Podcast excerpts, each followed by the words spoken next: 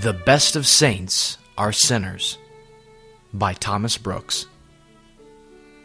A child of God may slip into a sin, as a sheep may slip into the mire.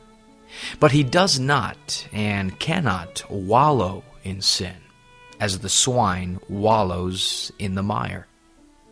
The best of saints are sinners, though the worst and weakest of saints do not indulge sin, or cherish it, or make daily provision for it, or take daily pleasure and delight in sin, or habitually yield a willing and total subjection to the authority and commands of sin.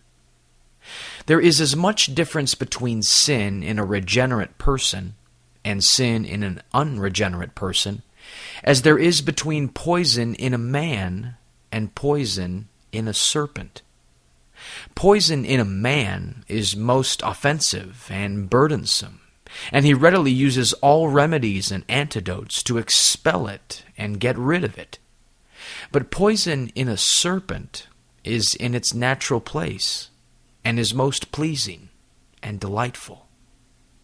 Just so, sin in a regenerate man is most offensive and burdensome, and he readily uses all holy means and antidotes to expel it and to get rid of it. But sin in an unregenerate man is most pleasing and delightful, it being in its natural place. A godly man may have many sins, yet he has not one beloved sin, one bosom sin, one darling sin. His sins are his greatest grief and torment.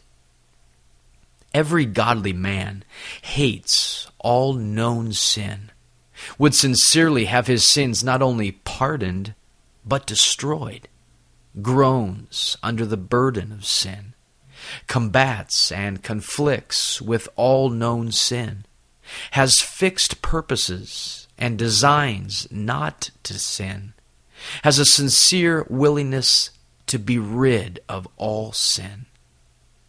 No sincere Christian indulges himself in any trade, course, or way of sin. Oh, says the gracious soul, that I could be rid of this proud heart, this hard heart, this unbelieving heart, this unclean heart, this earthly heart, this froward heart of mine. O sirs, this is most certain. Whoever gives up himself freely, willingly, cheerfully, habitually, to the service of any one particular lust or sin, he is in the state of nature, under wrath, and in the way to eternal ruin. This Puritan devotional has been brought to you by Grace Gems, a treasury of ageless sovereign grace writings.